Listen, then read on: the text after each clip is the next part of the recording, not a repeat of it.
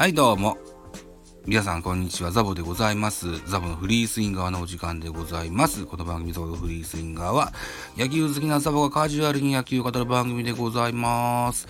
ろくがつじゅういちにちお昼じゅういちじじゅうさんぷんといったお時間でございます。今日は皆さんとこんな記事を共有できたらいいかなというふうに思いましてチョイスしてみました。操作にかんスポーツろくがつじゅういちにち土曜日くじさんじゅっぷんの配信でございました。時の記念日に思う鉄腕と言われた稲尾和久氏の言葉のコーナーでございます。コーナーじゃない見出しでございますはい、行きましょうね。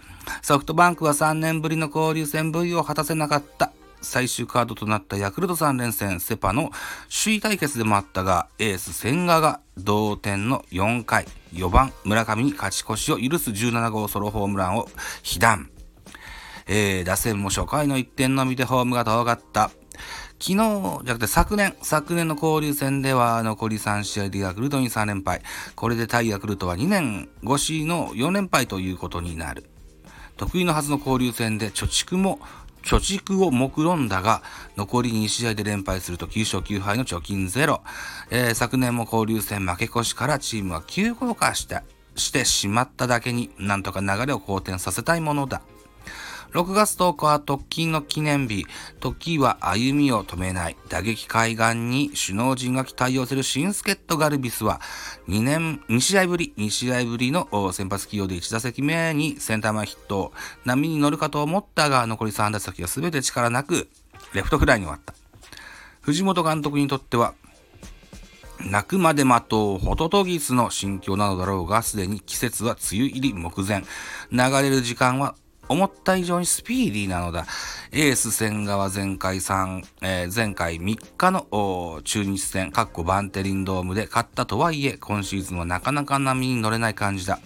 打線では格であるはずの柳田の本来の姿にはほど遠い。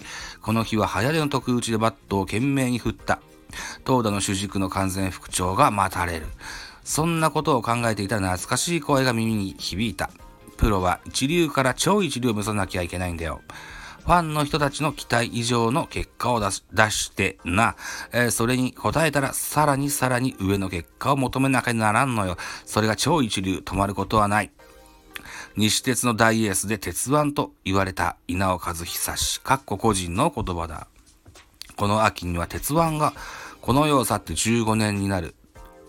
時の過ぎるのはなんとも早い。ソフトバンク担当佐竹英治といった記事でした。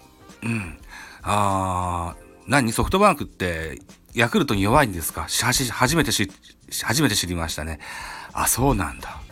巨人は逆にソフトバンクめっちゃんこ弱いんですよ。